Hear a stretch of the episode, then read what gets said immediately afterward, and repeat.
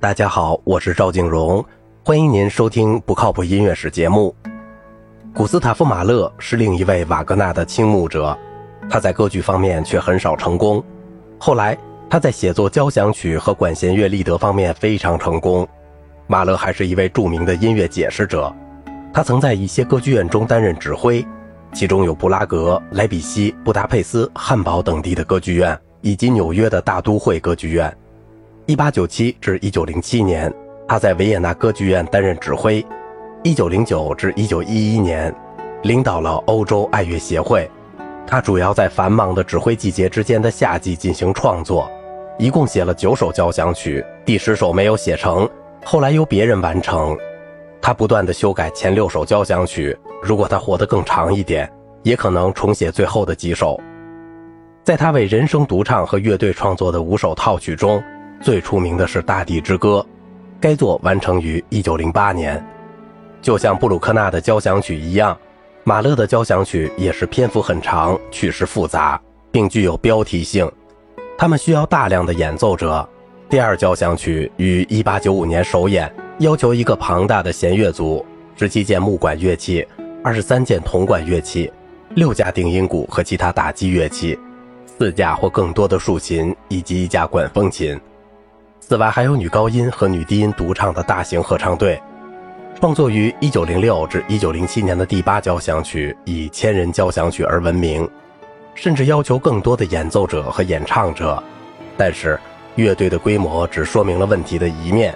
马勒在乐器的结合上表现出很大的想象力和胆量，这一点只有伯辽兹堪与匹敌。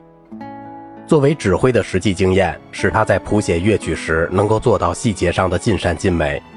他用敏锐的耳朵察觉从细微到巨大的乐队效果的例子，在他所有的交响曲中大量存在。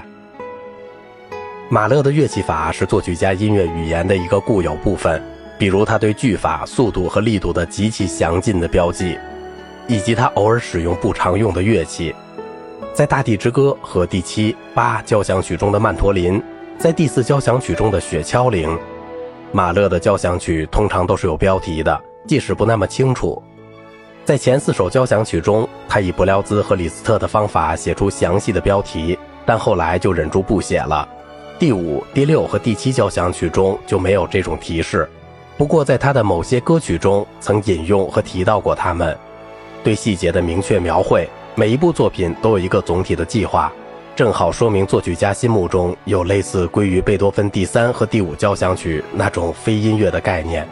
因此，马勒的第五交响曲就从开头葬礼进行曲般的音域，不断地运动到谐谑曲中的凯旋和末乐章的欢乐。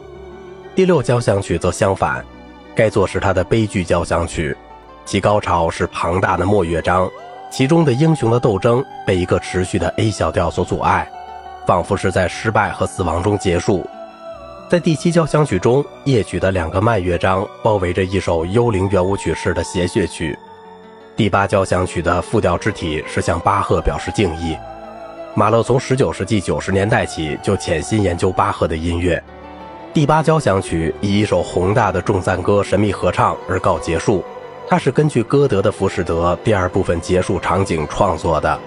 马勒最后完成的第九交响曲，令人想起无可奈何的心情和激烈的讽刺的混合，一种奇怪和悲哀的对生命的告别。他有意引用贝多芬钢琴奏鸣曲中告别的主题来加以象征。